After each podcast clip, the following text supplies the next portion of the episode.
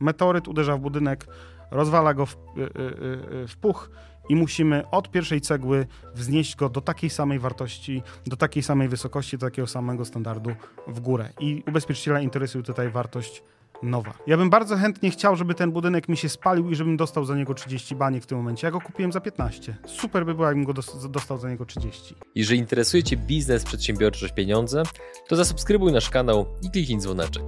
Partnerami przygód przedsiębiorców są Święto Kapitalizmu, konferencja dla ludzi z hajsem i brakiem kija w dupie, IBCS Tax, spółki zagraniczne, ochrona majątku, podatki międzynarodowe, Fullbacks, kompleksowa obsługa importu z Chin oraz pomoc na każdym jego etapie. Fit Group. Nowoczesne kamienice gwarancją przyszłości. YouTube dla biznesu. Wejdź na przygody.tv i zobacz, jak wiele mogłaby zyskać Twoja firma dzięki YouTube z naszą pomocą. Linki do partnerów znajdziecie w opisie filmu. Dzień dobry drodzy widzowie, Adrian Gorzycki, Przygody Przedsiębiorców. Witam Was w kolejnym odcinku naszego programu, który jakby nie patrzeć z naszym gościem realizujemy po kilku latach, kiedy się nie widzieliśmy a nasz gość przez ten czas absolutnie nie próżnował. Jego firma, co jest niespotykane generalnie na rynku, albo inaczej, bardzo rzadko występuje, nie tylko w jego branży, ale generalnie w większości branż, jego firma przez minione lata rosła 100% rok do roku. I na dzisiaj, czyli na. Który mamy dzisiaj, Szymon? Trzeci? Drugi. I na 2 lipca 2022 roku w tej chwili ubezpieczają oni majątek o wartości 30 miliardów złotych. A naszym gościem jest Bartosz Osiadło. Dzień dobry. Dzień dobry. Bartoszu, dzisiejszy odcinek jest pierwszym odcinkiem serii eksperckiej, którą robimy z Twoim udziałem. I pierwszy odcinek dotyczy typowych błędów w ubezpieczeniach majątkowych przedsiębiorstw. W związku z tym powiedz, czego dowiedzą się nasi widzowie i słuchacze z tego odcinka? Co, co zyskają?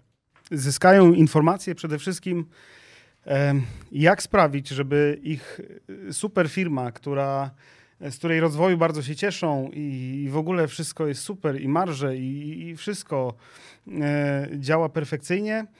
Jak sprawić, żeby to się wszystko nie sypnęło przez jeden głupi pożar? Mhm. Albo przez sabotaż pracownika, albo przez y, błędnie podjętą decyzję, jak chodzi o, nie wiem, wpuszczenie jakiegoś produktu na rynek. Jest, y, po prostu co sprawić, żeby to wszystko się, gdy nadejdzie czarny łabędź, którego nie przewidzieli, żeby to się y, nie rozsypało wszystko w popiół. Dosłownie.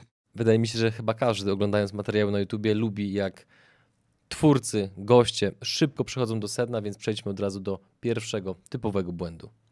Zły system ubezpieczenia, a po polsku e, zaniżanie wartości ubezpieczonego majątku tylko i wyłącznie po to, żeby pozornie przeoszczędzić na składce paręset albo parę tysięcy złotych. Ja mówię parę tysięcy pozornie, bo e, składka ubezpieczeniowa dla Y, firmę, która ma kilkadziesiąt czy kilkaset milionów obrotu, to zazwyczaj jest w okolicach 30, 50, może 100 tysięcy złotych, gdzie klient y, często widzimy, że chce w głupi sposób oszczędzić 3, 5 czy 10 koła. Na przykład. I to jest podstawowy błąd. Y, rozwijając tą myśl, rozwijając tą myśl jest gdy ubezpieczamy majątek od ognia, ubezpieczyciele dają nam pewne konkretne wymagania, które muszą zostać spełnione.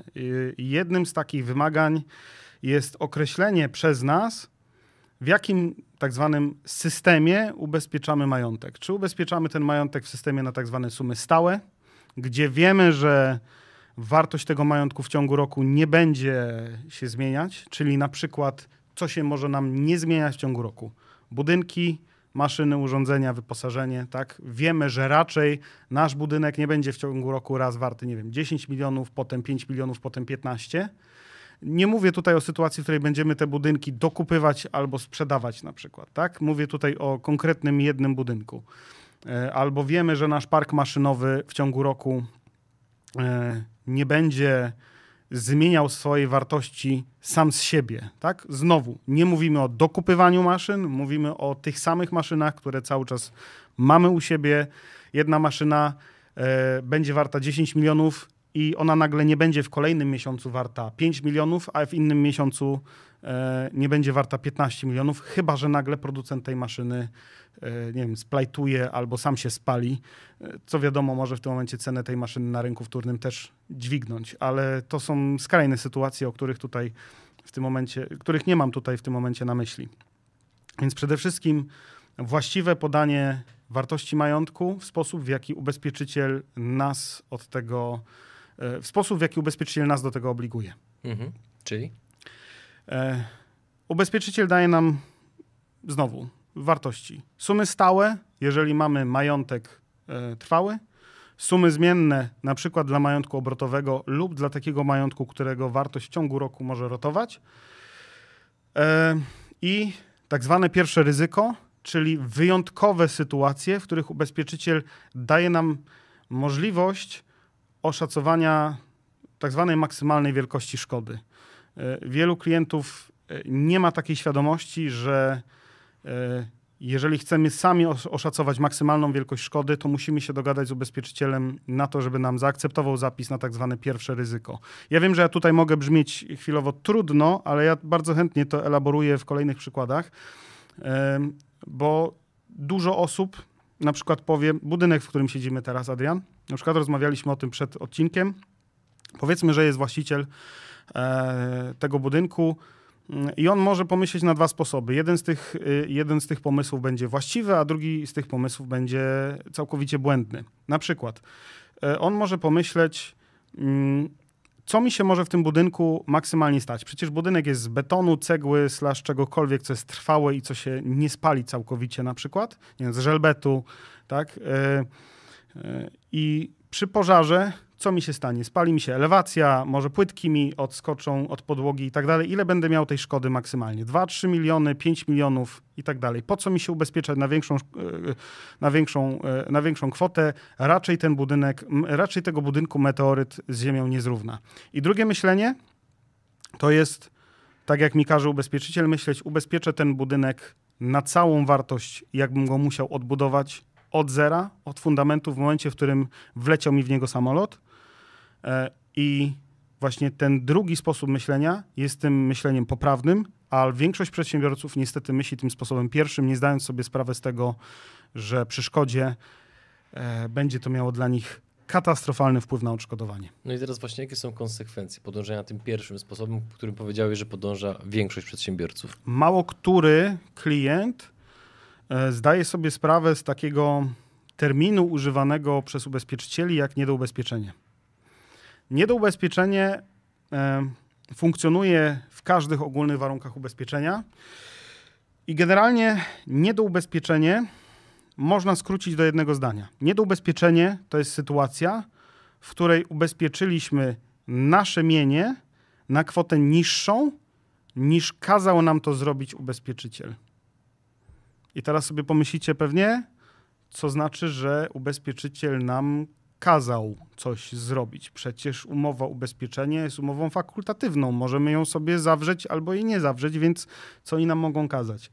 Otóż e, mogą nam kazać, mogą nam narzucić, jeżeli e, zawieramy umowę na podstawie ogólnych warunków ubezpieczenia, ubezpieczyciel narzuca nam sposób, w jaki mamy określić wartość ubezpieczanego majątku. Jeżeli określimy ją e, niżej niż ubezpieczyciel każe nam ją określić, wtedy ubezpieczyciel rezerwuje sobie prawo do tak zwanego proporcjonalnego pomniejszenia odszkodowania. I teraz znowu po polsku. Taki budynek, w którym siedzimy. Nie patrzyłem sobie na geoportal, y, jestem nieprzygotowany do tego pod tym kątem, ale powiedzmy, że będzie tutaj, nie wiem, 3000 czy 5000 metrów powierzchni użytkowej. E, cenniki robót budowlanych powiedzą nam o tym, że taki obiekt odbuduje, odbudowuje się po średniej stawce powiedzmy 6 tysięcy złotych z metra, w zależności od tego, w którym miesiącu roku i w którym roku to oglądamy. Dzisiaj e, w okolicach wakacji 2022 e, średnia cena e, odbudowy obiektu budowlanego o charakterze biurowym, komercyjnym to jest w okolicach powiedzmy 7 tysięcy złotych z metra. Więc powiedzmy sobie, że mamy 7 tysięcy złotych z metra za odbudowę takiego bydgoskiego centrum finansowego. W związku z tym, jeżeli mamy tutaj na przykład 5 tysięcy metrów powierzchni użytkowej, to naszą sumą ubezpieczenia powinno być 5 tysięcy razy 7 tysięcy, czyli 35, tak dobrze liczę? 35, 35 milionów złotych. Nie interesuje nas wartość niższa, nie interesuje nas wartość wyższa i jeżeli w polisie mamy zapisane ubezpieczenie od tak zwanej wartości odtworzeniowej, to interesuje nas wyliczenie sumy ubezpieczenia na podstawie faktycznie takiej kwoty, za jaką moglibyśmy ten obiekt postawić dzisiaj do stanu tak zwanego nowego, nieulepszonego. Nie interesują nas, co ważne, w żaden sposób e, wyceny na podstawie operatów szacunkowych. W ogóle. Mhm, dlaczego?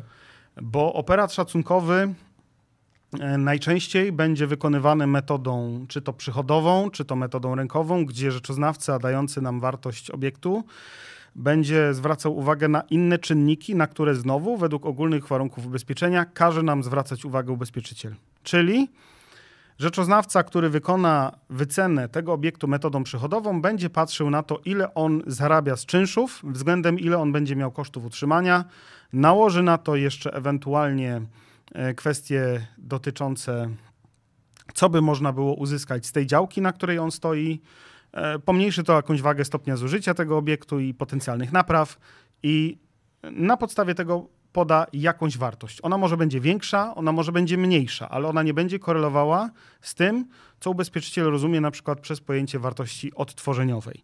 Z drugiej strony w wartości rynkowej ubezpiecz- y, rzeczoznawca będzie z nami dyskutował o tym, za ile ten budynek dzisiaj można by sprzedać rynkowo, po ile na rynku chodzą tego typu obiekty. Znowu nie ma to nic wspólnego z tym, czego od nas oczekuje ubezpieczyciel, jeżeli na przykład y, ubezpieczamy budynki według wartości odtworzeniowej. Bo jeżeli ubezpieczamy e, budynki według wartości odtworzeniowej, ubezpieczyciel oczekuje od nas, żeby ubezpieczyć te budynki y, tak, za, na taką kwotę, za jaką moglibyśmy je dzisiaj wybudować nowe, niepogorszone, niepolepszone, nowe, po prostu. Meteoryt uderza w budynek, rozwala go w, y, y, y, w puch i musimy od pierwszej cegły wznieść go do takiej samej wartości, do takiej samej wysokości, do takiego samego standardu w górę. I ubezpieczyciela interesuje tutaj wartość nowa. Pozwól, że zadam teraz niewygodne pytanie. Zobaczymy, jak odpowiesz.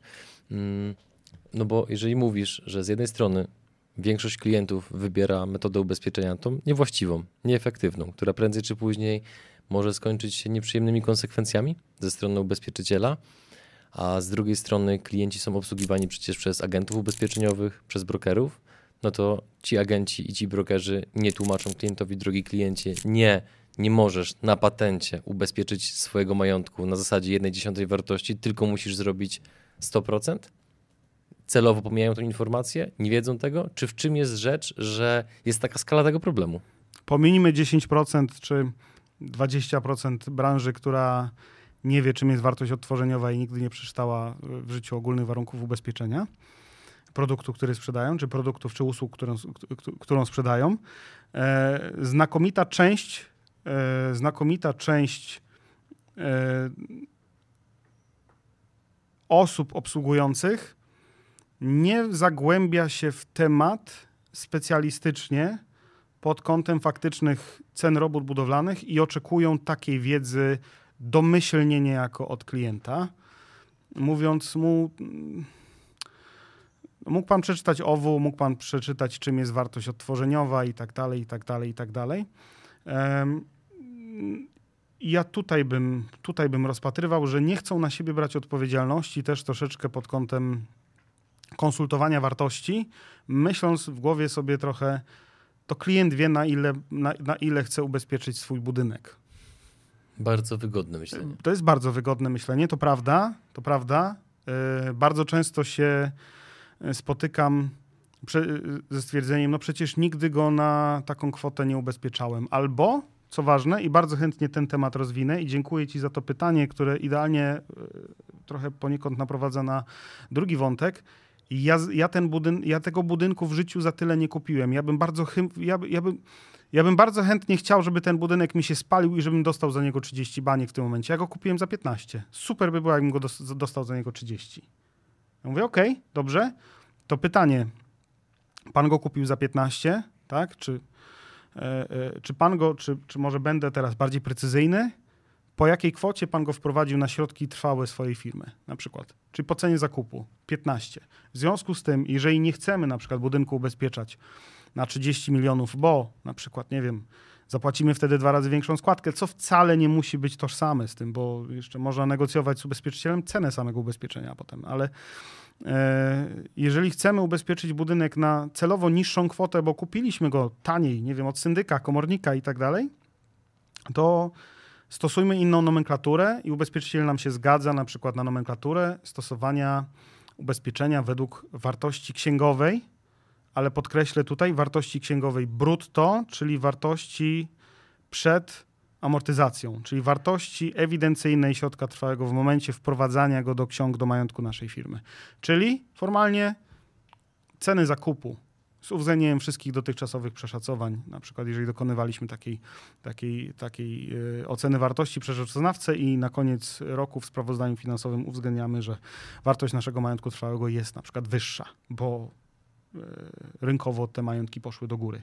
Ale musimy wtedy pamiętać o tym, żeby wybrać właściwą formę, yy, właściwą formę opisu tej wartości. I teraz ubezpieczyciele dają nam trzy możliwości. Wartość odtworzeniowa, czyli właśnie e, konieczność, konieczność ubezpieczenia majątku, czy konieczność oszacowania sumy ubezpieczenia według wartości nowej odbudowy danego składnika majątku. Dwa, wartość księgowa brutto, e, która jest no, formalnie ceną zakupu, czy e, ustaleniem sumy ubezpieczenia na podstawie wartości, po której dany środek trwały trafia nam do ewidencji. I najmniej, e, najmniej, fajną, najmniej fajną wersją e, wartości rzeczywistej. Z tym, że wartość rzeczywista w rozumieniu ubezpieczyciela to znaczy z uwzględnieniem dotychczasowego stopnia zużycia. Co może powodować, nie rekomenduję nigdy tej, e, nie rekomenduję nigdy ubezpieczenia według wartości rzeczywistej, bo może to powodować kłopot likwidacyjny, bo w przypadku wartości rzeczywistej e, likwidator nas zapyta, czy ubezpieczyciel nas zapyta, jaki my przyjęliśmy stopień zużycia, a potem przyjdzie likwidator i powie, że przyjął całkowicie inny stopień zużycia i nasze odszkodowanie e, tnie o jedną trzecią, albo się musimy dopiero, albo nazwijmy to, że jesteśmy wtedy zapraszani do negocjacji, żeby ustalić wspólnie stopień zużycia, który będzie pasował obu stronom do wypłaty odszkodowania. Także jest to bardzo miałkie. Ubezpieczanie według wartości rzeczywistej jest bardzo, bardzo śliskim tematem, bardzo powodującym, że każda strona może tą wartość rzeczywistą oszacować na własną korzyść. Drodzy widzowie, słuchacze, razem z Bartkiem umawialiśmy się przed tym odcinkiem, że będzie on się starał ze wszystkich sił, aby te zagadnienia tłumaczyć w sposób możliwie prosty, zrozumiały i jasny. Natomiast też mam nadzieję, że wy okażecie odrobinę wyrozumiałości wobec tego, co mówi Bartek, ponieważ to jest tak delikatna materia, gdzie precyzyjne słownictwo jest naprawdę bardzo, bardzo ważne, że czasami pewnych rzeczy się zbyt mocno uprościć nie da. A my tymczasem przechodzimy do drugiego typowego błędu. Wadliwe e, czy niepełne stosowanie marginesów błędu, e, czy, czy, czy małe marginesy błędów w ubezpieczeniach majątku przedsiębiorstw, bo umówmy się, klient, z którym dyskutuję, który e, powiedzmy da się przekonać do merytorycznego uzasadnienia ubezpieczenia budynku według aktualnych kosztów odbudowy, zapyta, e, no dobrze, ale e, ceny stali w ostatnim roku poszybowały o x 10%. Jak ja mam się zabezpieczyć przed tym, jeżeli na przykład dzisiaj wycenię swoje obiekty za 4, 5, 6 tysięcy złotych za metr kwadratowy? a za pół roku e, te wartości przez ceny robót budowlanych i tak dalej mogą być e, jeszcze inne. I teraz ubezpieczyciele pozwalają zastosować e, tak zwane marginesy błędu. I mamy trzy klauzule ubezpieczeniowe, które uważam są niezbędne dla każdego klienta do zastosowania, które pozwalają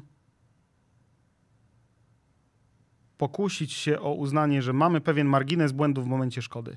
Pierwsza, tak zwana klauzula leeway, czyli klauzula ograniczająca zasadę tak zwanego niedoubezpieczenia, bo może jeszcze wyjaśnimy sobie, czym jest to niedoubezpieczenie i jak ono może zadziałać w praktyce. Proszę. Niedoubezpieczenie e, to jest sytuacja, w której, tak jak wspominałem parę minut wcześniej, e, m, nasz majątek jest ubezpieczony niżej niż kazałby nam go ubezpieczać ubezpieczyciel, a formalnie według definicji ogólnych warunków ubezpieczenia jest to sytuacja, w której w dniu szkody suma ubezpieczenia jest niższa od faktycznej wartości mienia e, w, e, zgodnie z przyjętym, e, zgodnie z przyjętą metodą wyceny. Czyli teraz po polsku. Mamy sobie magazyn, który załóżmy kupiliśmy, albo nie, jeśli Adrian pozwolisz, posłużę się przykładem jednego klienta ode mnie ze Śląska. Kupił budynek od syndyka masy upadłości za 60 milionów złotych. To była jego cena zakupu. 60 e, milionów złotych wynosiła suma ubezpieczenia na polisie ubezpieczeniowej. Po audycie, który przeprowadziliśmy razem z naszym technikiem, po odniesieniu e, danych zawartych w książkach obiektów, instrukcji bezpieczeństwa pożarowego i tak dalej, wszystkich niezbędnych dokumentach, które oczywiście na każdym obiekcie muszą być, okazało się, że przy założeniu faktycznego wyliczenia wartości odtworzeniowej przez likwidatora, wartość ta oscylowałaby w granicach 100-120 milionów złotych. Klient, powtarzam, w polisie miał wpisane 60 milionów, a metodę wyceny, jaką przyjął w polisie, to znaczy co było napisane obok sumy ubezpieczenia, była wartość odtworzeniowa. Czyli jeszcze raz, wracając do tego, co, co powiedziałem przed chwilą, wartość odtworzeniowa w rozumieniu ubezpieczyciela to jest suma, jaką musielibyśmy zapłacić za odtworzenie po szkodzie całości obiektu do stanu nowego, nieulepszonego sprzed szkody. I teraz, jeżeli by się wydarzyła szkoda, y, likwidator widziałby w polisie 60 milionów złotych, natomiast po analizie dokumentów, bo na pewno by analizował dokumenty, zobaczyłby, że budynek, że wartość odtworzeniowa tego budynku byłaby między 100 a 120 milionów złotych, w zależności od tego, jaki byśmy zastosowali mniej więcej przelicznik na metr kwadratowy. Oczywiście na pierwszym etapie likwidacji byłoby to 120 milionów złotych, bo jest to bardziej korzystne działanie dla ubezpieczyciela. E... Likwidator bierze sobie stosunek tych dwóch wartości względem tego, co ma, e, co, na co mu pozwalają ogólne warunki i podkłada sobie 60 do licznika, 120 do mianownika i mamy ułamek 60 120, 6 12, czy jak to woli, jedna druga. W związku z tym ta jedna druga to będzie proporcja z, każdego, z każdej e, wypłaty odszkodowania, która będzie przyznana tytułem naprawy jakiejkolwiek szkody. Czyli przypuśćmy, będzie pożar spowodowany przez osobę trzecią, nie wiem, załóżmy, spali się kawałek elewacji, szkoda powiedzmy o wartości relatywnie nieznacznej nawet w stosunku do sumy ubezpieczenia, powiedzmy milion czy dwa miliony złotych. Likwidator przy likwidacji takiej szkody oszacuje wartość, zaakceptuje nam wszystkie kosztorysy, powiedzmy i tak dalej, powie, że tak, spoko, naprawa tego będzie kosztować milion, czy tam dwa miliony i tak dalej. Umówimy się z nim na jakąś kwotę, na jaką, jaką będzie kosztować ta naprawa, ale potem do tej kwoty likwidator odniesie tą wartość 60-120 czy jakąkolwiek inną wartość, jaka by wynikała z naszego niedoubezpieczenia na przykład. Jeżeli którykolwiek e, e, z innych składników majątku byłby niedoubezpieczony, nie wiem, maszyny byłyby niedoubezpieczone w stosunku do tego, co, co ubezpieczyciel też definiowałby wartością odtworzeniową dla maszyn i tak dalej, i tak dalej. W związku z tym niby nic nieznacząca szkoda, tak? Niby mamy, nie wiem, szkodę w elewacji na kwotę miliona złotych, czy po pożar, e, pożar, nie wiem, e, elektryki w dachu, szkoda na, na milion złotych, Sumy ubezpieczenia teoretycznie powinno wystarczyć, bo mamy jej 60, ale likwidator pokiwa palcem i powie: O nie, mamy milion złotych zaakceptowanego kosztorysu naprawy, ale ubezpieczyłeś, drogi kliencie, to w połowie takiej wartości, w jakiej miałeś to ubezpieczyć, więc z tego miliona również dostaniesz połowę. I to tytułem przykładu tego, czym jest niedoubezpieczenie. I teraz, jak można sobie z tym niedoubezpieczeniem radzić jeszcze? Yy biorąc pod uwagę tak zwane marginesy błędu. Mamy trzy klauzule, które możemy, na które możemy się dogadać z ubezpieczycielem, żeby je zastosować. Tak zwana klauzula ograniczenia zasady niedoubezpieczenia, czy ograniczenie zasady proporcji, klauzula leeway. Ona występuje w kilku wariantach. Taki najbardziej popularny wariant to jest wariant 120%. E, Można wynegocjować z ubezpieczycielem czasami wariant 130%. I teraz po polsku znowu co to znaczy? Mówi, to, e, mówi ta klauzula tyle, że zasady niedoubezpieczenia czy zasady proporcji nie stosuje się gdy wartość mienia w dniu szkody nie przekracza o 20 lub o 25 czy o 30% sumy ubezpieczenia. Czyli przyjmijmy sobie, żeby łatwo nam się liczyło, że ktoś ubezpiecza magazyn e, na kwotę powiedzmy 10 milionów złotych wartości odtworzeniowej. Przychodzi likwidator, e, wycenia, dokonuje wyceny w oparciu o cenniki budowlane, sekocen budu, intercen, intercen budu, jakiekolwiek tego typu e, i mówi, drogi kliencie, ja oceniłem, że tego budynku nie odbudowałbyś taniej niż za 12 milionów złotych. I w tym momencie klauzula ograniczenia zasady proporcji mówi, jeżeli zmieścimy się w tym marginesie błędu plus minus 20% czy 30%, jeżeli nasz broker powiedzmy umie negocjować, nie ma zastosowania proporcja i ma wtedy zastosowanie tylko i wyłącznie suma ubezpieczenia i pytanie, czy się w niej zmieścimy, czy nie. E, jeżeli przekroczymy, no to mamy, to wchodzimy, to wchodzimy w proporcje. Natomiast właśnie tutaj to jest pierwszy, pierwsza rzecz, pierwszy margines błędu, który możemy, czyli możemy ograniczyć zasadę proporcji klauzulą leeway. 120% stosuje większość ubezpieczycieli standardowo, czyli daje nam taki 20% margines błędu. 30% jak potrafimy trochę mocniej ponegocjować, też dostaniemy. Zakładam, że o tym generalnie wie prawdopodobnie mało, mało klientów, no bo też to chyba nie do końca jest w interesie branży, aby klienci mieli świadomość tych klauzul. Y, część klientów o tym nie wie, część klientów o tym wie. E, opiszę Ci pewien paradoks.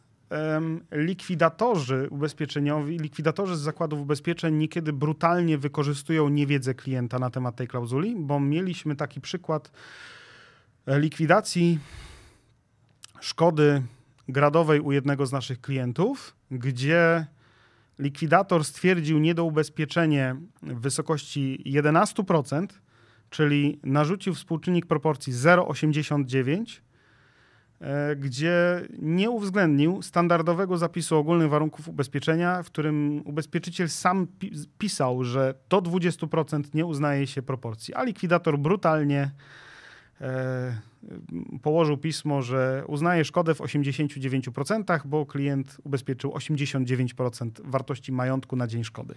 I zrobił to prawdopodobnie celowo. No, zrobił to absolutnie celowo. ma na pewno świadomość tych zapisów. Zrobił to absolutnie celowo. Nie wierzę w pomyłkę tutaj. Zrobił to...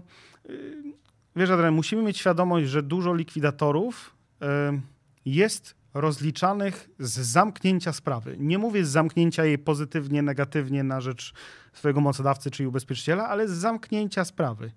Po prostu, czyli jest położone pismo, jest akceptacja kosztorysu, jest zamknięta sprawa, przechodzimy dalej. E, zatem prawdopodobnie mogło być tak, że rzucił pismem i liczył, że klient już nie będzie nic y, dochodził, że może klient, nie wiem, nie doczyta albo zadowoli się 89% y, y, odszkodowania, które miał dostać i, i, i tyle.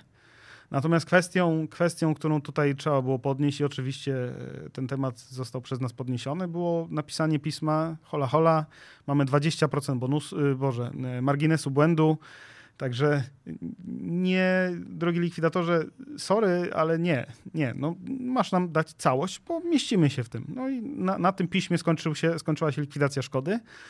Natomiast y, nie wierzę, że to było zrobione omyłkowo. Mhm. Nie wierzę, że to było zrobione omyłkowo.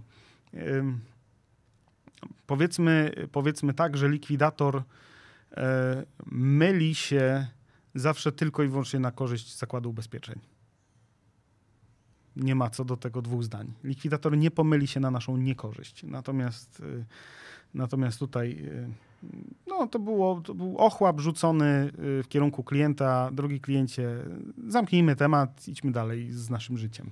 Mhm. I tyle. Wracając do sposobu zapobiegania takim błędom związanym z niedoubezpieczeniem, E, jak powiedziałem, mamy trzy takie klauzule. Pierwszą z nich, czyli tą klauzulę ograniczenie zasady proporcji e, opisałem.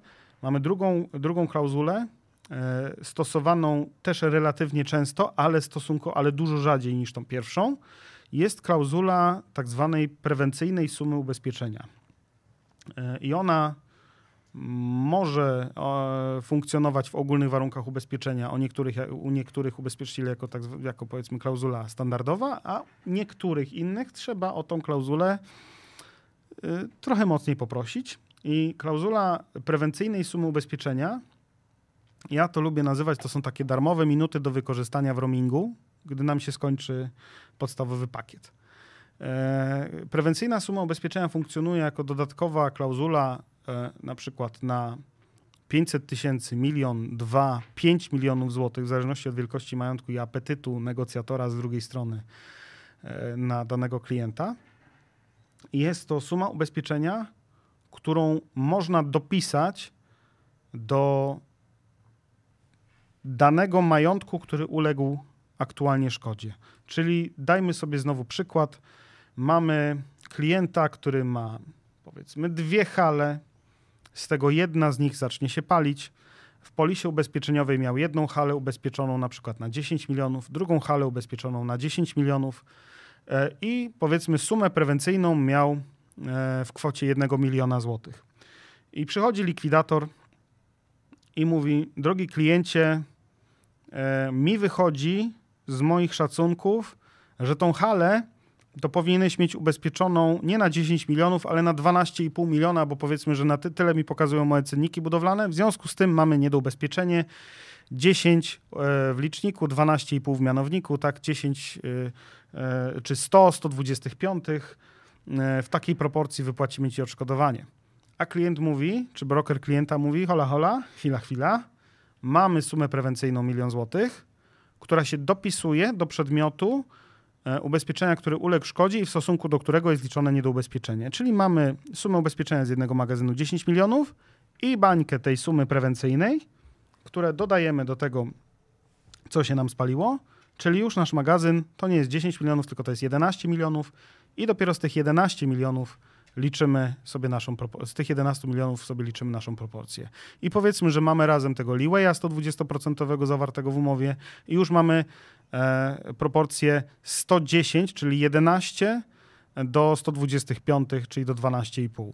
Nie? Czyli automatycznie już w tym momencie mieścimy się w marginesie błędu, bo dokupiliśmy sobie właśnie te darmowe minuty w formie sumy ubezpieczenia, które użyjemy, gdy nam się skończy pakiet podstawowy. Nie? To jest jakby najłatwiejsza forma wyjaśnienia tego.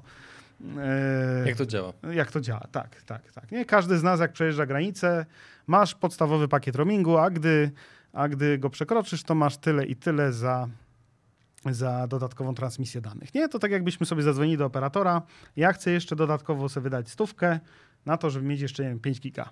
To to jest to 5 giga albo 25 giga, w zależności od tego, znowu jak bardzo nas chcą. Niektórzy nie dadzą nam sumy prewencyjnej większej niż, nie wiem, 100 tysięcy czy 200 tysięcy, ale znowu, jak potrafimy negocjować, albo nas bardzo chcą, albo jedno i drugie, czyli na przykład mamy dla nich bezpieczny majątek, czystą składkę, potencjalnie mało, jesteśmy mało szkodową branżą i tak dalej, to powinni się bez problemu również zgodzić na sumy typu 2, 3 czy 5 milionów złotych na przykład. Oczywiście za dodatkową składkę, ale ale to będzie znowu nieznaczna kwota w, w relacji do całej wartości ubezpieczenia, którą mamy. Bo też teraz trzeba pamiętać, znaczy trzeba zaznaczyć, że taka prewencyjna suma ubezpieczenia będzie działać dla każdego rodzaju majątku, który ubezpieczamy w tak zwanym systemie ubezpieczenia na sumy stałe. Czyli po polsku, jeżeli mamy kilka lokalizacji naszej firmy, e, to możemy sobie wynegocjować taką prewencyjną sumę ubezpieczenia, która zadziała w danej lokalizacji, wtedy, gdy będzie, gdy będzie potrzeba. Nie negocjujemy jej dla każdej lokalizacji, negocjujemy ją dla wszystkich lokalizacji, e, czyli na przykład po prostu będzie to dodatkowy milion, dwa, trzy, pięć w tej lokalizacji, w której aktualnie wydarzy się szkoda. Także jest to bardzo efektywny sposób na podnoszenie bezpieczeństwa naszego, naszej firmy, w takim kontekście, że nie musimy na przykład na pięciu halach produkcyjnych, czy na dziesięciu halach produkcyjnych, czy na dziesięciu halach magazynowych, czy może na przykład na pięciu, czy dziesięciu, czy piętnastu nieruchomościach komercyjnych, biurowych, na każdej z nich dźwigać wartości odtworzeniowe o 5 milionów, czy o 10, czy o 20 milionów, bo, bo broker powiedział, że trzeba zrobić e, według nowych cenników budowlanych, tylko możemy sobie na przykład uzyskać zgodę na zastosowanie nie wiem, 5 milionów złotych sumy prewencyjnej, która zadziała wtedy, gdy będzie potrzeba dla danej lokalizacji, dla której będzie potrzeba, przy założeniu, że nie spalą się wszystkie z jednego powodu w tym samym czasie. I teraz klauzula numer 3. Wyrównywanie sum ubezpieczenia. i to już jest relatywnie niszowa klauzula. Większość firm ubezpieczeniowych nie ma jej w ogólnych warunkach ubezpieczenia, żeby może nie podpowiadać, żeby mogli z niej skorzystać tylko ci wtajemniczeni.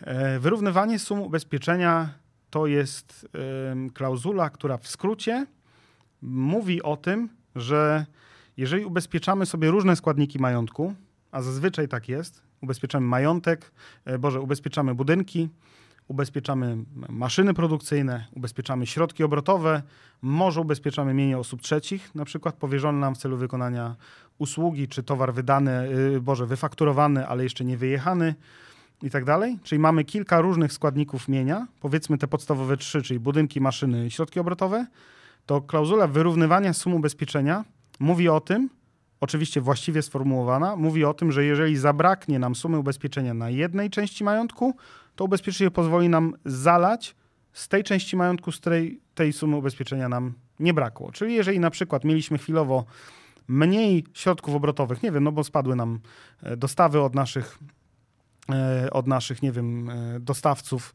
naszych półproduktów, nie? Na przykład mamy, wiem, zakontraktowany średni stan w ciągu roku 10 milionów, ale na sumie ubezpieczenia też mamy 10 milionów, ale na przykład aktualnie na stanie, na magazynie mamy tylko 5 milionów, więc te 5 milionów powiedzmy jest puste, e, ale brakło nam, nie wiem, 500 tysięcy czy milion złotych na przykład na sumie ubezpieczenia na magazynie, e, czy na budynku, w którym to wszystko siedzi, czy na maszynach, to z tego, gdzie nie zostało to wykorzystane, będzie mogło zostać nalane, czytaj wyrównane, ergo wyrównywanie sum ubezpieczenia wyrównane na szkodzie. E, I to jest klauzula, którą się stosuje relatywnie rzadko. Tak jak powiedziałem, mało firm zdaje sobie sprawę z jej istnienia. Ubezpieczyciele nie podpowiadają jej w ogólnych warunkach ubezpieczenia, ale e, mniej więcej w 60% e, przypadków są skłonni się na nią zgodzić. Więc mam, mając takie trzy klauzule, klauzule leeway, czyli tą ograniczenie zasady proporcji, klauzulę e, sumy prewencyjnej, na którą się zgodzi ubezpieczyciel w 99% przypadków. Pytanie tylko o jej wielkość i klauzulę wyrównywania sum ubezpieczenia. Jeżeli te wszystkie kwoty mamy podane w miarę racjonalnych, racjonalnych wartościach, powinniśmy być bezpieczni, gdy ubezpieczyciel uzna nam, że nie schrzaniliśmy nic w dokumentach i będzie chciał nam płacić. Masz takie poczucie, że dzięki tej wiedzy z racji tego, że obsługujecie na co dzień setki klientów, z czego wielu z nich jest naprawdę bardzo, bardzo dużych, o gigantycznych majątkach, to czy masz poczucie, że dzięki tej wiedzy wiele osób może uniknąć niepotrzebnych problemów, a tym samym karma do ciebie wróci? Znaczy ja to traktuję jako argument biznesowy na współpracę ze mną po prostu. Nie? No nie, bardzo zdrowo. Nie, nie traktuję się tu jako mesjasza, y, mesjasza biznesu ubezpieczeniowego. Broń Boże, nie, ja to traktuję... Że przepraszam, brutalnie korzystam z tego, że konkurencja nie zwraca uwagi na takie w cudzysłowie duperele, tylko yy, i, i się nie odukuje, bo niestety te rzeczy wynikają po prostu tylko i wyłącznie z braku chęci do edukacji, czy z braku chęci do, do, do czytania ogólnych warunków ubezpieczenia. Pomijam fakt, że kwestie związane z właściwym szacowaniem właściwym szacowaniem majątków w polisach ubezpieczeniowych to są kwestie, które są poruszane na początku y, szkoleń wszystkich osób w tej branży. Na początku. Natomiast y, o tym się zapomina albo za dużą część odpowiedzialności y, ceduje się na klienta.